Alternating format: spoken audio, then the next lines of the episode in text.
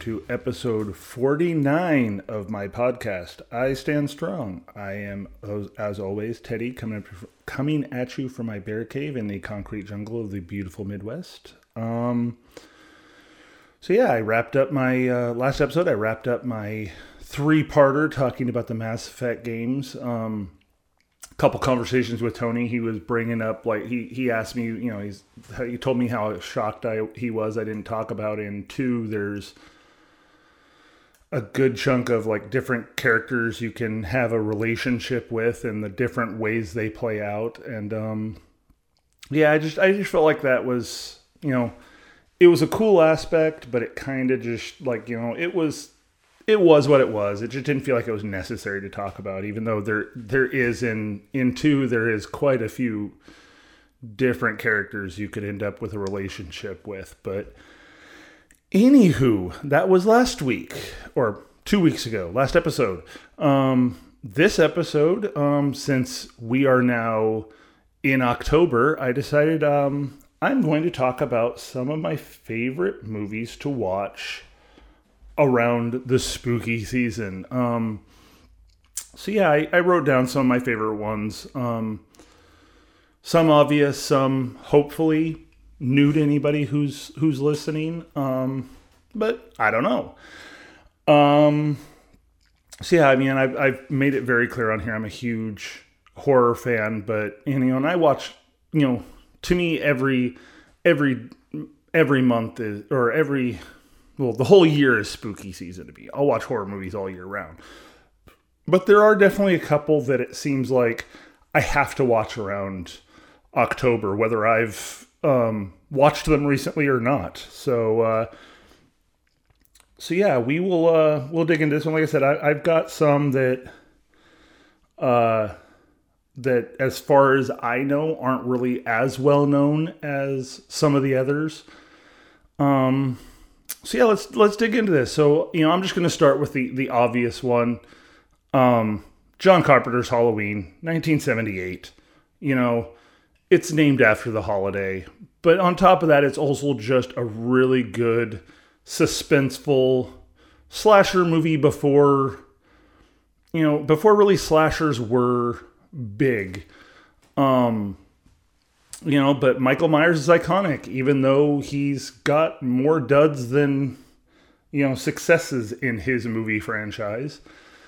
But yeah, no, 1978's Halloween, you know, I go to it every year around Halloween, if not on Halloween itself, because it's, dude, it's just, you know, one, it takes place on the holiday, and two, it is just an almost perfect movie.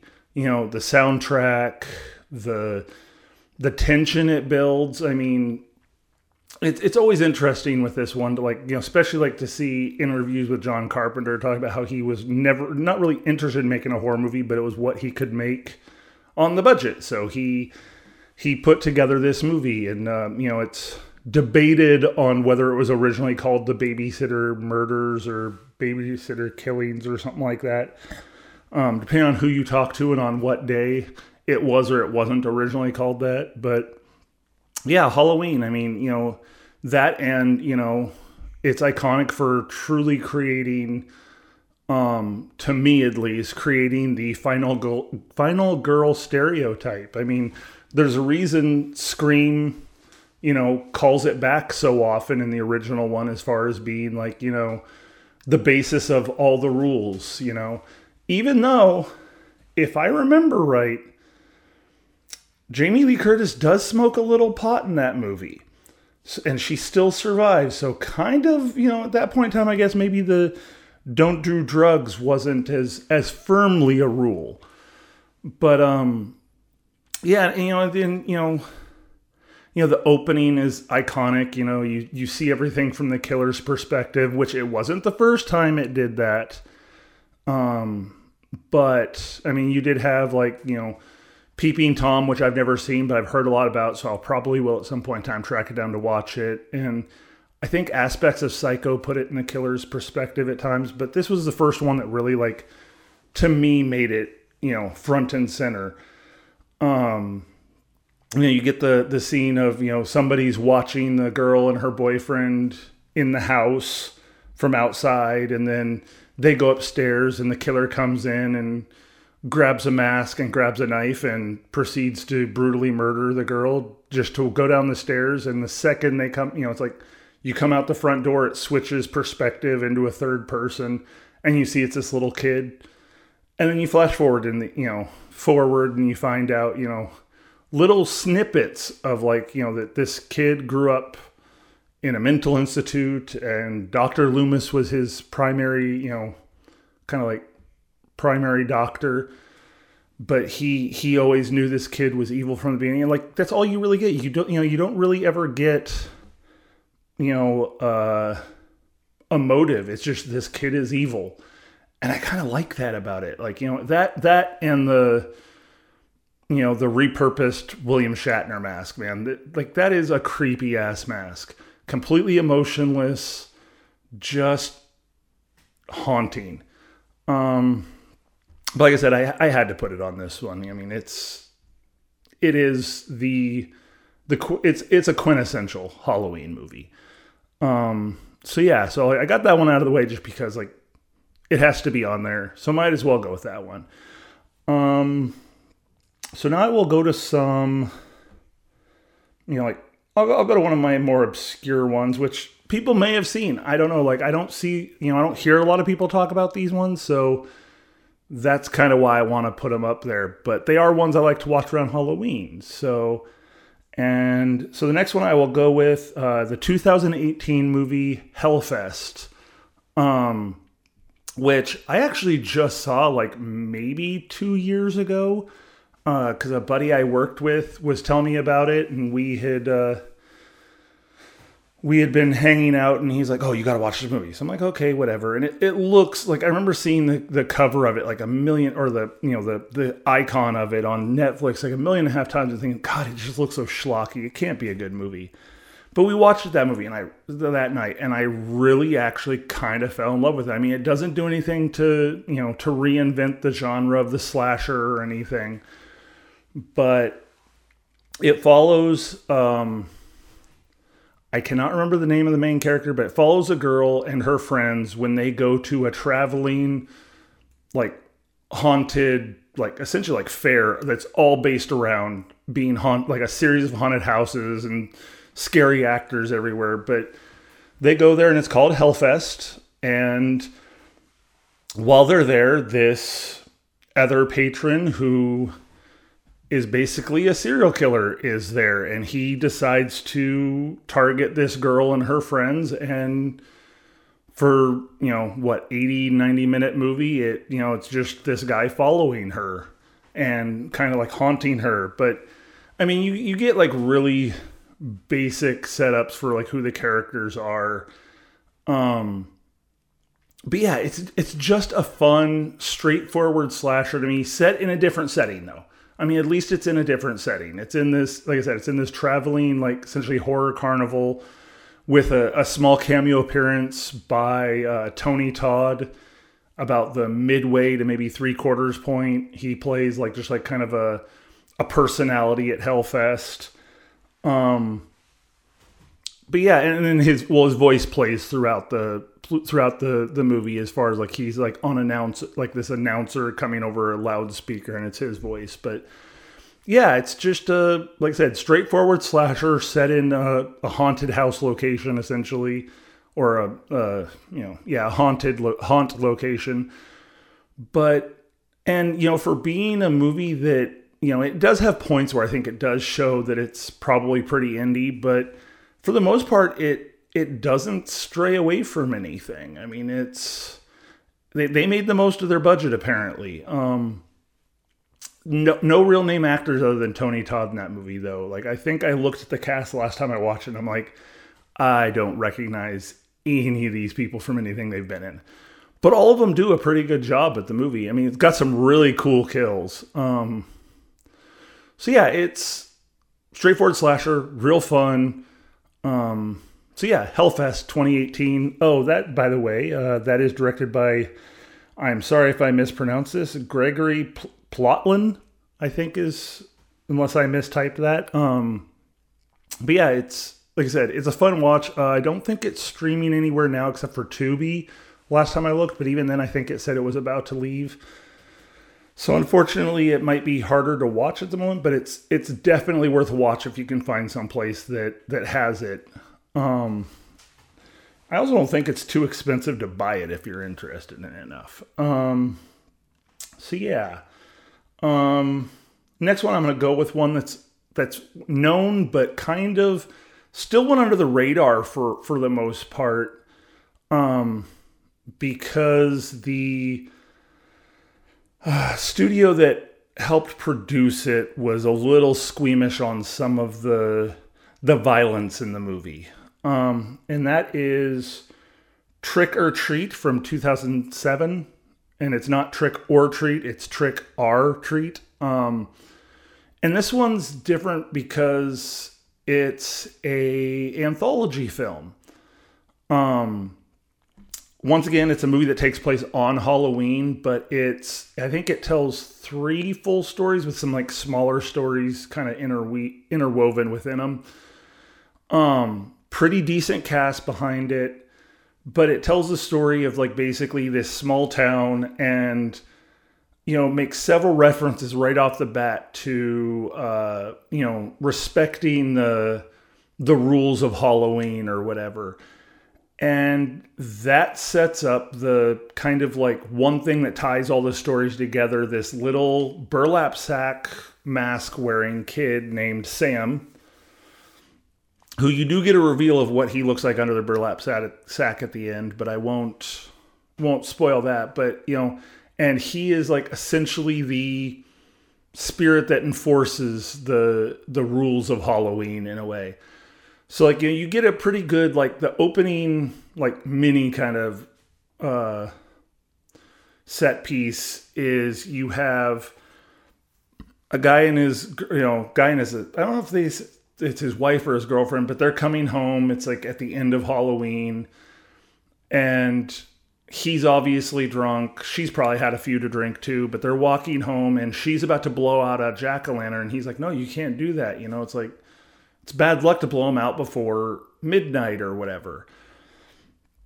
But she's like, you know, she chastises him for being too superstitious, and then blows out the, you know, blows out the the jack o' lantern, and he goes inside because she tells him to go put on a movie, a porn movie to be exact, like and insinuating, you know, like, hey, I'm just gonna take down these decorations and then we're, you know, let's have some fun. And so he goes in, he ends up passing out on the the couch because or the bed actually because he's drunk. As she's taking down these Halloween decorations, you don't see what it, you know, like what's going on, but you hear some stuff, and then he wakes up later and comes outside and there's like a ghost in the middle of the like a well a make believe ghost in the middle of the yard like up on a post and he takes the sheet off this ghost and there she is with this like sucker like viciously jammed into her mouth like very violently. I mean this this movie does not pull away from the violence um and that's like i said i think that's kind of what got it uh like it i don't think it ever got an actual theater release because it does depict some violence against kids at one point and that i think made the uh, the studio a little uh, apprehensive. So it, like you know i saw this when it came out on video um, and loved it.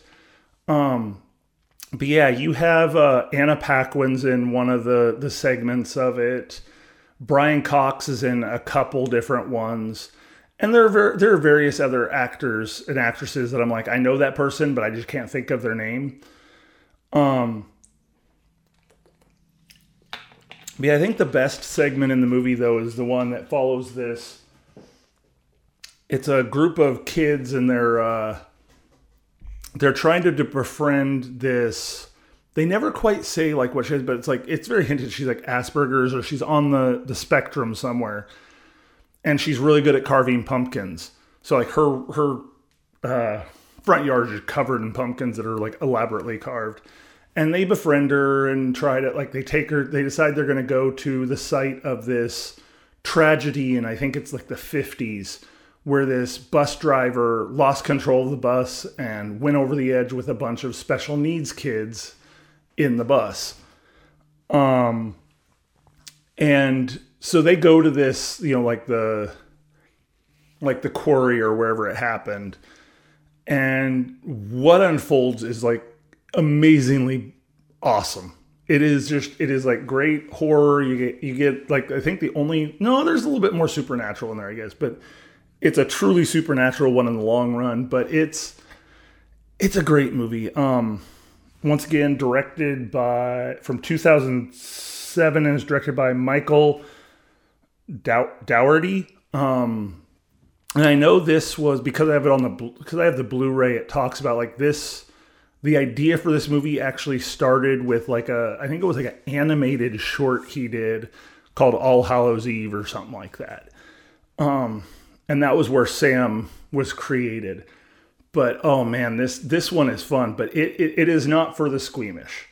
Um, and there's a scene in the beginning with a kid getting sick that is like it is some of the like sound wise it is some of the grossest things you will ever hear um so yeah trick or treat from 2007 once again another great horror movie set on halloween so of course it's great to watch around halloween. Um okay this one's not necessarily horror even though it has horror in the title but it's just a great staple of halloween because i remember watching it every halloween. It would be on MTV back when MTV was actually good, like around midnight on Halloween, and that's Rocky Horror Picture Show um, from 1975, directed by Jim Sharman. Um, which I could like I've watched that movie so many times I could never tell you who directed that. I've never even heard the guy's name before, but this is just a great musical. Um, you know, really well acted by Tim Curry as Dr. Frank-N-Furter and Barry Bostwick as Brad and a very young, very hot Susan Sarandon as Janet, as well as Meatloaf with a cameo appearance. I think there's some other famous people in like smaller roles in it.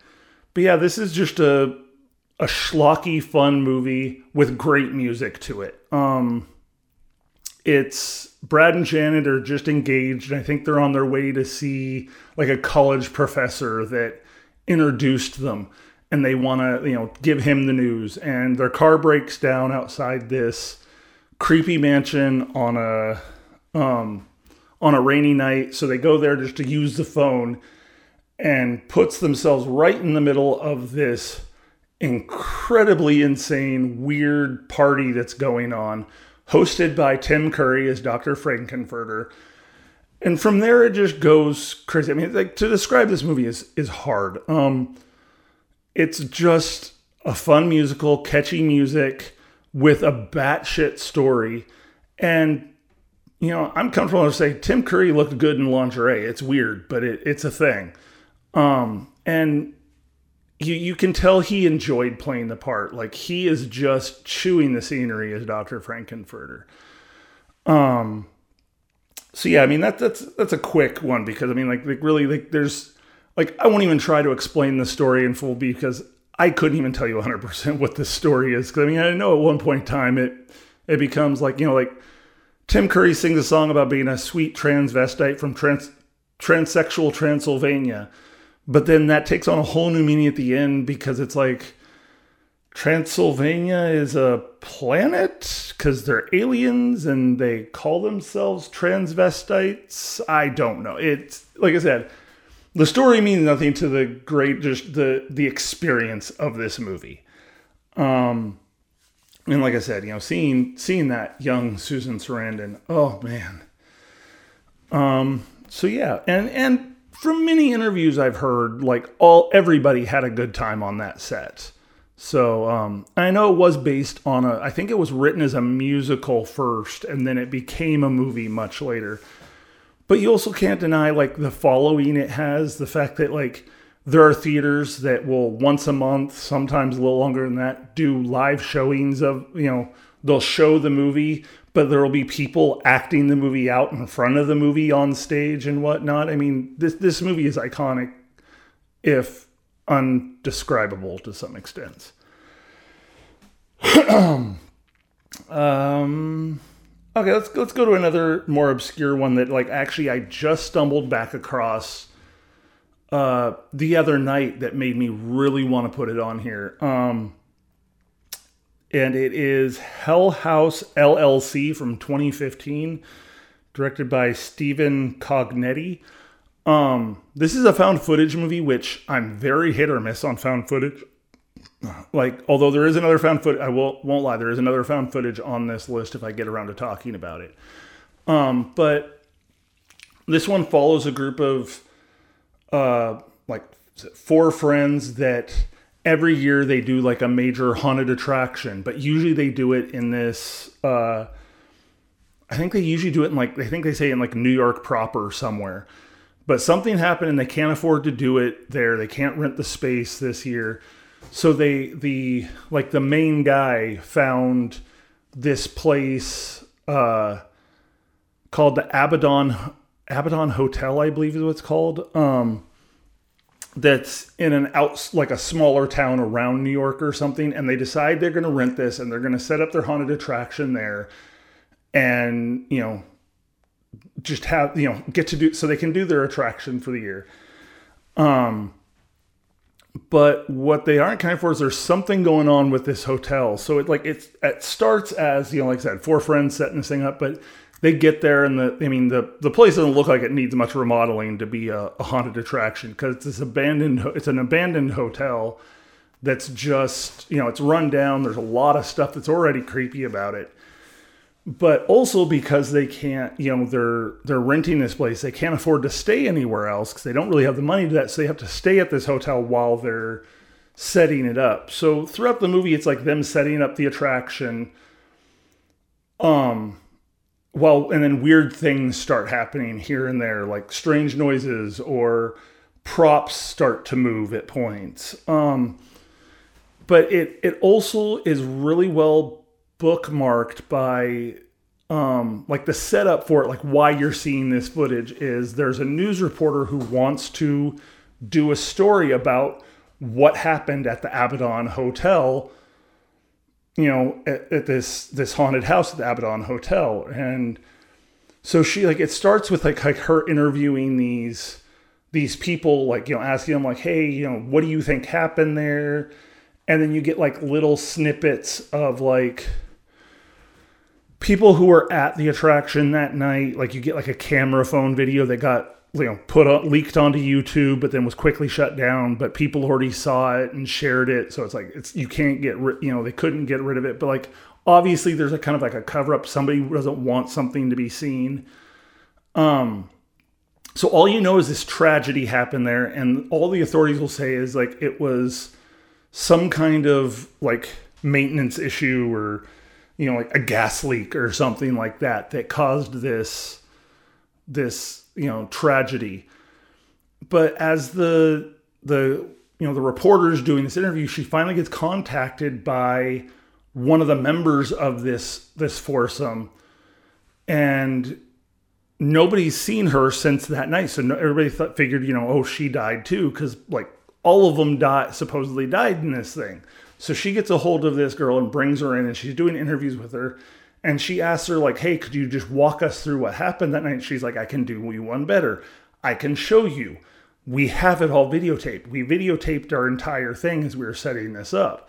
So then you start like you know you see a guy off camera like take the bag and he goes off to like view the tapes. And from there you start seeing the like this process as they're going through like setting this thing up and the weird stuff that happens all the way up until the night now this is very indie, so um, like there's a little bit of special effects at the end that aren't great, but I can look past them because they show them like so quickly and so briefly that really it does like you can see it for a moment. I imagine if you freeze frame and you pause it at that moment, you could see pretty well what's going on, but they kind of keep it pretty well like in shadow, so to speak, what exactly happened that night. and it all leads to a great ending. And there are two sequels to this movie. I will say the second one was okay. It's decent for something that kind of builds the lore as to what happened with their money that they had to do this Abad like they do it at the Abaddon Hotel because you find out there was kind of like something going on in the background there as to why they couldn't do it in their normal spot. But the third one, I tell, I will say, unless you just want a batshit insane movie, don't watch the third one. I can't remember.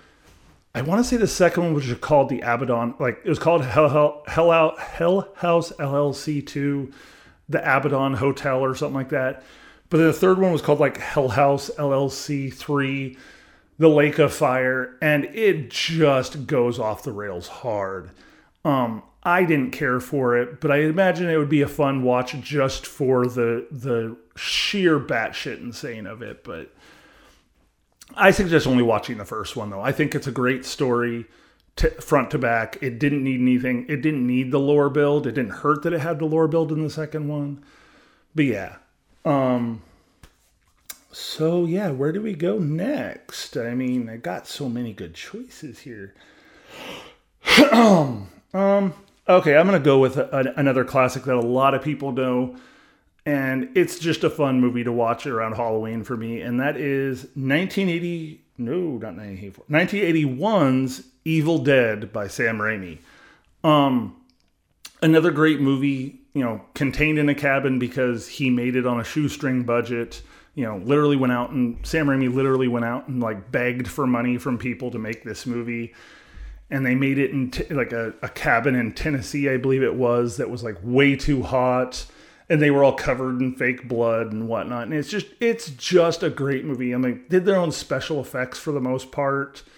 Um, well, actually, I think they did find somebody who who knew how to do special effects, but he wasn't like you know makeup effects, but he wasn't like known. This map movie it kind of put him on the map. I didn't. Re- I really didn't dig into that. I couldn't remember. I know. I know it is a name that I'd heard before. Did the special effects, but yeah, it's just a just a great, straightforward kind of you know movie that invented in my eyes the the cabin in the woods horror movie. You know, um, five friends uh, go out to a cabin. They rent a cabin out in the woods. I can't remember where they say they're supposed to be, but you know, out in the cab, they go out to this cabin and while they're there, like the a trap door opens in the floor. And so, of course, instead of being smart and just closing and locking that shit off, they go down into the basement and they find a book made out of human flesh. It's the infamous Necronomicon Ex Mortis, the Book of the Dead. Um, and instead of just leaving it there, no, they read from the book, thus releasing the Kandarian demons, which you never actually see, which is part of, like, to me, like, you never see a Kandarian demon itself. You only see if it's possessing someone. And I think that's kind of genius because, like, it, you know, Sam Raimi created a lot of, uh, a lot of camera movements for himself in this movie. Um, but you know, yeah, you get some like great sequences like where the the the demon is in the woods like coming towards the house and it's just like these shots of it like tearing through trees and whatnot. Um yeah great great movie. You know like i said it's it's just you know pretty pretty basic story. They go out to the woods read from the book of the dead. Demon come breaks loose starts possessing them one by one except for like it's not just like the one like by one person being possessed if they scratch or injure somebody else they can then like spread this demon disease so to speak to another person then you got more demon. And then it and in this movie the other thing that's really kind of crazy i mean like i didn't get to witness this like when it was out. Like i always only heard about it before i saw the movie was the fact that like really the main character by played by Bruce Campbell Ash doesn't seem like the main character when the movie starts. It really seems like it's going to be this other you know male character that's in the you know that's with them. But then at some point in time it's just pretty like it just switches and you realize oh no this kind of like mousy you know, Goody Two Shoes character is going to be the main character of this movie, and he he's fighting off these you know possessed versions of his own you know friends and in one case family because his sister is is there with them. And it's like i said it's it's a fun movie you know especially when you know the backstory and like how how minimal the budget was like how a lot of the stuff they had to do was very diy um, getting to see how they pulled off some of the camera movements because they couldn't afford expensive cameras you know all that stuff just adds but this movie is great. And you know and the first time i watched it it was legitimately scary.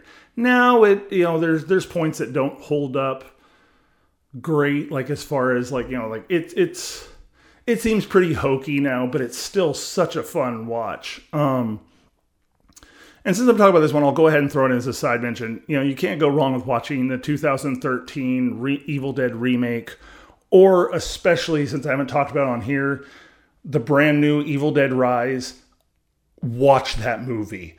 That is an awesome movie that feels like it ha- it keeps kind of the spirit of what Sam Raimi was doing. Well, both both the remake and the and Rise kind of feel like they they take what the spirit of what Sam Raimi was doing, but man, they take it to a different level. Um, especially with Rise because it, it completely it completely throws the cabin in the woods aspect out of it. Um, and it actually also puts a really interesting story at the center of it as well. Um, so yeah, Evil Dead, you know, it's a classic for a reason.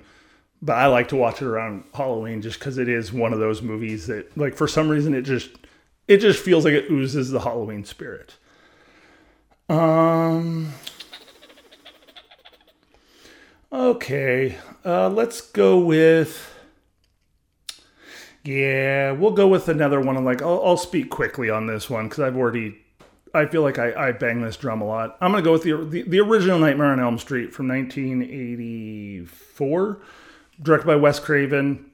You know, I'm I will never stop banging the drum that to me, Nightmare on Elm Street is it will always be one of my like top five um best horror movies. I don't think it's is it the best like cinematically done movie? No, but it is it will always be one of my favorites because it was one of the first that legitimately scared me. Um that and Poltergeist both get like just I was too way too young to see those movies and I saw them and it scared me and so they will always have that like that kind of nostalgia feel. So Nightmare on Elm Street just yeah, it hits all the it ticks all the boxes. Um Okay, let's see. Where do I? Aha. Um. Okay, with this one, I could I could be in some some interesting positions with some horror fans on this one, but I'm gonna go with a Friday the Thirteenth movie, but it's not the original because I think my favorite Friday the 13th movie, while I do respect the first one and I will always love the third one for being the the, the one that gives Jason this iconic look. Sorry about that. Um I'm going to go with part 4, the final chapter. For some reason this one just speaks to me more. Um maybe it's the fact that you have, you know, Crispin Glover in all of his like quirky glory playing this guy that was recently broken up with, and he's just a, a neurotic mess. Um, and you have Corey Feldman, very young Corey Feldman, playing Tommy Jarvis, who goes on to be a very iconic character in the Friday the 13th franchise. Um, and it's still a shame they didn't keep that character going after six, because I mean, Tommy Jarvis is front and center for four, five, and six. And then they just kind of you know they went away from him for seven for some reason. They never went back to it. I'd love to see somebody really take the tommy jarvis character and continue like you know his battle with jason so to speak. Um so yeah final chapter to me it's like you know you you already have the iconic look of the you know the the hockey mask. Um and then you but like i said the character i think it's the characters also feel a little more flushed out. You don't just seem like you have generic characters that are just designed to be killed by jason. You actually do feel like i do feel like you get some development out of these characters to the point that you almost care when some of them die. I won't say all of them because there's a couple there's quite a few characters that are really are probably pretty just generic characters. But you get some that are to me like actually built up to the point that you care when one of them dies. Um on top of just like some of the stuff they pull in for is like there's some brutal like the quote unquote death of Jason um is brutal to watch. And they don't like hesitate to keep the camera on some of it. Like when he gets the machete put through the side of his face and like so it's like through the side of his face and into his eye, one of his eyes essentially, and he falls down and lands on the the hilt of the machete and like slowly slides down it. They don't hesitate to show you every excruciating second of that slide down the blade, and it's kind of unnerving, but it's awesome at the same time. Um, and this was one of the earlier Friday the Thirteenth I saw too, because I remember I had one buddy who had four and five on a VHS tape, and I knew somebody who had one and two on a VHS tape. For a long time, I, I didn't see three, although I knew that's where he got the hockey mask. But four, for some reason, was always like, I think five, like, I liked the, the idea of five, but it always hurt it to me that it's not actually Jason. You know, you, you get to the end of it, and spoilers, it's some. Paramedic who saw his son murdered at the beginning of the movie and snapped so he took on the Jason likeness to try to you know scare this uh, community of like troubled kids essentially that Tommy is part of. Um, and I think that really kind of hurt it. But like, no, four four is to me is probably like the peak. And you know, they originally called it the final chapter because it was supposed to be the last Friday the Thirteenth movie. Anybody who knows anything about Friday the Thirteenth, know though knows that that wasn't the end of the series. They went on for what seven more, whatever it is. What you got? Eight is Manhattan. Nine is uh, Jason Goes to Hell. Jason X, and then you had the 11th one was the remake that was really bad to me because some, for some reason all of a sudden Jason is a pot farmer. Yeah, it's I don't know, like yeah, it's it, it was but it was I think like 1 through 4 are probably the most solid this series was. I have fun with every every one of them though. Like I have a box set of 1 through 8. I really wish it had 9 and 10 in it because I think Jason X is a great, like, almost like spoof of itself. That I, I kind of liked that one, even though it's a bad movie on, on the whole. But yeah, um, think I only have one more. Let me look at my list. Can you tell I'm vamping? Um, ah, okay. Now this one I suggest because I really like it, but I will put a I'll put another one out there that goes along with this one when I get done. Um, and that is Rec from 2007. Okay, here we go. I get to just completely massacre some names because this is a um, a Spanish film, like from I think it's from I think it was from Spain. Um, called yeah, it's called Rec, like you know, record. Um, oh God, directed by yeah, I'm not even gonna say their names. Like, look it up. If you know how to pronounce it, good for you. I I don't pretend to know how to pronounce some of these names. Um, but yeah, it's pretty easy setup. This is the other uh, found footage I have on there, on here. Um, it is about a news reporter who is like she does like a like kind of like a, a a column so or like she does like a regular segment of the news where she does thing like you know she goes and interviews people whose jobs like are all through the night so it's like i think it was called i think it's called while you were sleeping or something like that or while you were asleep or something like that but in this you know in this movie she's gonna be like she goes and she's interviewing a bunch of firefighters because she's doing an investigation to like the nighttime of like firefighters. Um, so like it begins with her, you know, like interviewing them around the firehouse and seeing, you know, like, oh yeah, they have their big banquet hall where they all get together and eat. You know, they're all playing basketball. She gets to, you know, slide down the pole and see the the fire pole. She gets to try on some of their gear and they're, you know, they're just having a regular night. And she, you know, she makes a moment, a comment at one point, like she kind of hopes they do get a call because that would be really fun to like go out on the call with them to get to show like what it's like. Um, I don't think they ever say like what roughly what time of night it is when suddenly the alarm goes off and everybody starts running. So she goes to get in the, the truck and goes with them to this call for. There was like a lady locked in her apartment and she was screaming, and like the neighbors of this apartment building uh, like reported it. So they go in and the cops are already there to like find out if this lady's okay and get paramedics if they need to or you know the the firefighters can do like limited paramedic work. Um but when they get there they go to this this old lady's apartment and she's there's something off about her and then suddenly she attacks one of the police like zombie style like fast zombie but zombie style attacks this police officer. And when they get back downstairs with like this injured police officer, they find that they are locked inside the building. Like there's somebody outside and they've like locked it off so like nobody can leave this building now. Um so the movie plays out as them like locked inside this apartment building with obviously some kind of zombies or vampires or whatever inside this building and whoever's out there knows something's going on because they've basically quarantined the building.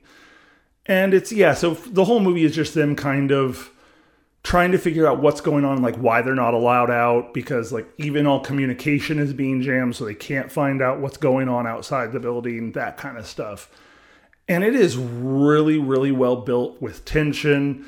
Um, the the found footage feels authentic. It doesn't feel like it's a forced found footage movie because yeah, you're you're looking at the tapes of this, you know, this reporter even though it would be weird that like if they were going that far as to quarantine a building, why would they allow film to come out of it kind of thing? But anyways, so you do have to suspend your disbelief a little bit there. But yeah, it is a great movie. But there there is the caveat of it is completely in Spanish. So it is hard if you're not into reading subtitles or good at interpreting what's going on without having to read every subtitle. It's not for you. But it, oh man, this movie is great. And I, I won't even get into what what is really going on in this building because there is a point where they finally find out like what was happening, like what it was that was happening.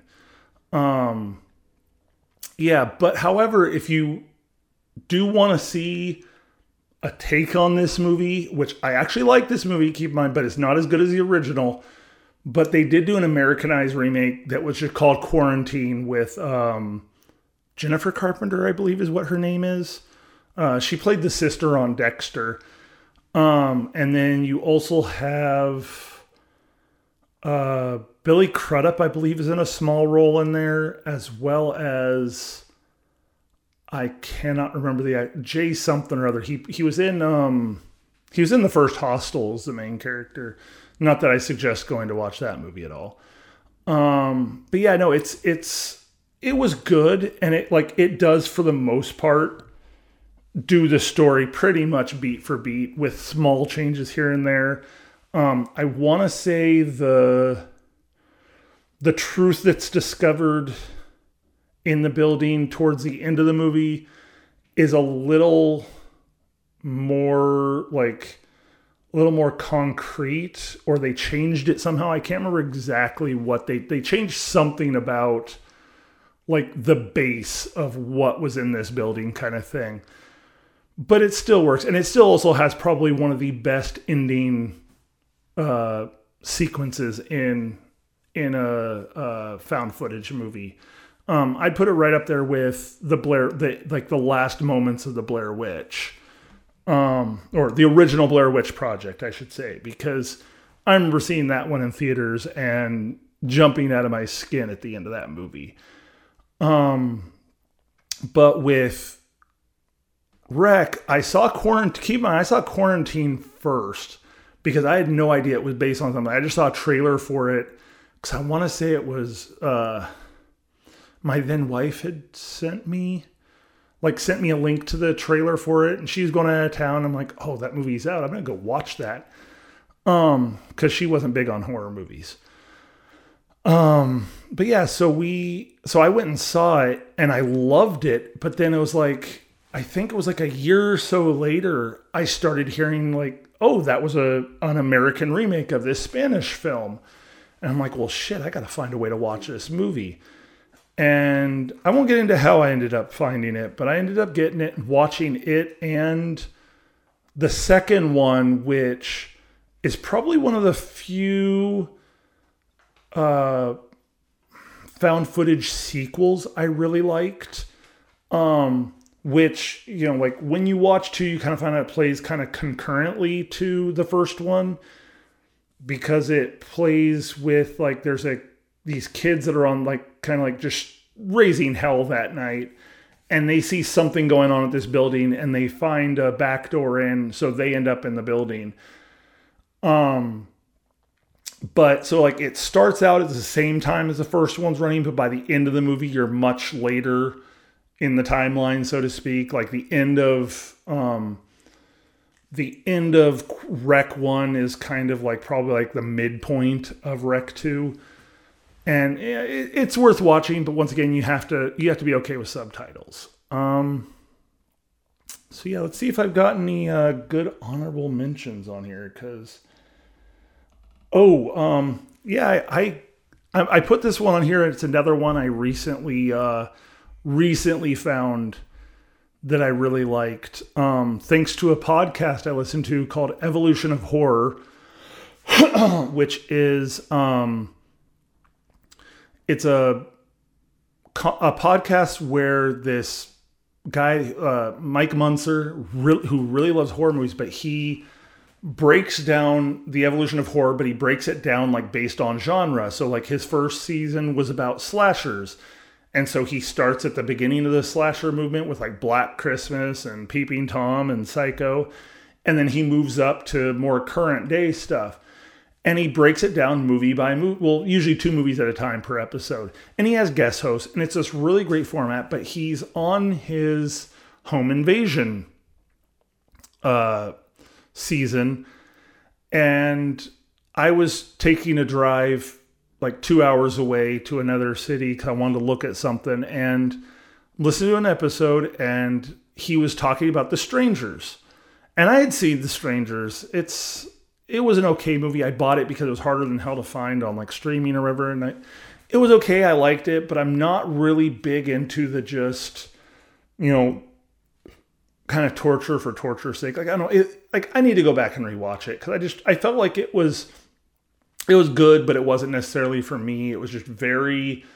It, it felt like an endurance trial, like similar to watching Hostel, but not as bad. At least this one had somewhat of characters I cared about. But they also talked about the sequel, The Strangers Prey at Night. Um, and I remember seeing trailers for it and being like, yeah, I don't need a sequel to The Strangers. That's fine. Plus, the trailer made it look pretty bad, other than the use of I think we're alone now in the trailer, where they warp the vocals at one point and it's kind of creepy. Um and so yeah, I I heard their talk about this one and it sounded really fun. It doesn't sound like it's this it's not the same movie as the original Strangers and I kind of liked that. So I I tracked it down on a streaming service and watched it. This movie is fun. Um instead of it being just like two people that are in a cabin out you know out in the middle of nowhere who are suddenly being terrorized by these three people in masks this one is about a family they're traveling to take the daughter has obviously gotten in some kind of some kind of legal trouble um, so they're about to put her into like a boarding school or whatever so they're on this road trip to take her there and they stop at like an rv park run by the mother's like uncle or something like that um one of the nights and while they're there the strangers are there Um, I don't have a better name for them. I think you know just calling them the strangers is the best way to go. But the, the three, the three individuals like basically target them at this place, and there's nobody else in this uh, in this RV park. So this one has a broader scale, but this one also has a little more silliness to it that it, it makes it way more fun.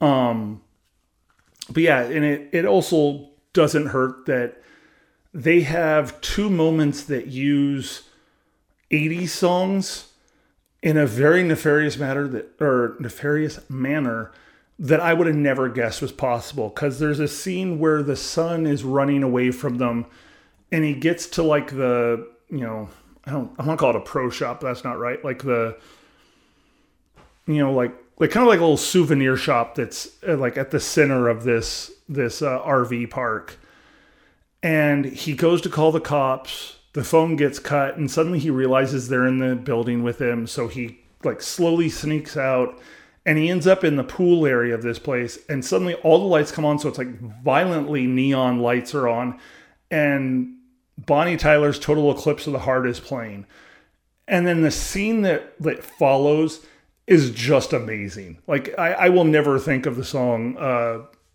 total eclipse of the heart the same. This even does more for it to me than uh, old school did for it with the guy that's singing at the the bat mitzvah and he's throwing the f word into the lyrics um, and then the end like the like the last set piece involves the song um, oh god i had it in my head and it just ran away from me Oh, it's an air supply song. God damn it. Uh, I can't remember what it is off the top of my head now. But it's this air supply song that's like completely just sappy love song, but then this this kind of perverts it and it's awesome. Um down to the point like at the like as it's wrapping up, like the music does start to warp as if like to me it sounds like uh, like if you were listening to a cassette tape, you know, a cassette Walkman and the battery started running out and the tape, so the tape like starts playing slowly and kind of like warping. They kind of do that with the end of the song, and it really works for the sequence. Um, so yeah, that's the Strangers Prey at Night. Um, well, yeah, I guess that's gonna kind of do it. Um, yeah, next episode, big number five zero. We'll you know, uh, I've got plans. Won't spoil them, but to me, it's something special. It's something I've been wanting to do since I started this. So hopefully, I pull it off. Um, yeah, as usual, if you want to get a hold of me, you can reach me at standstrongcast at gmail.com. Um, yeah, with that, I'm going to say thank you for listening. Thank you to everybody who supports me on this and I'll talk to you in two weeks. Bye bye.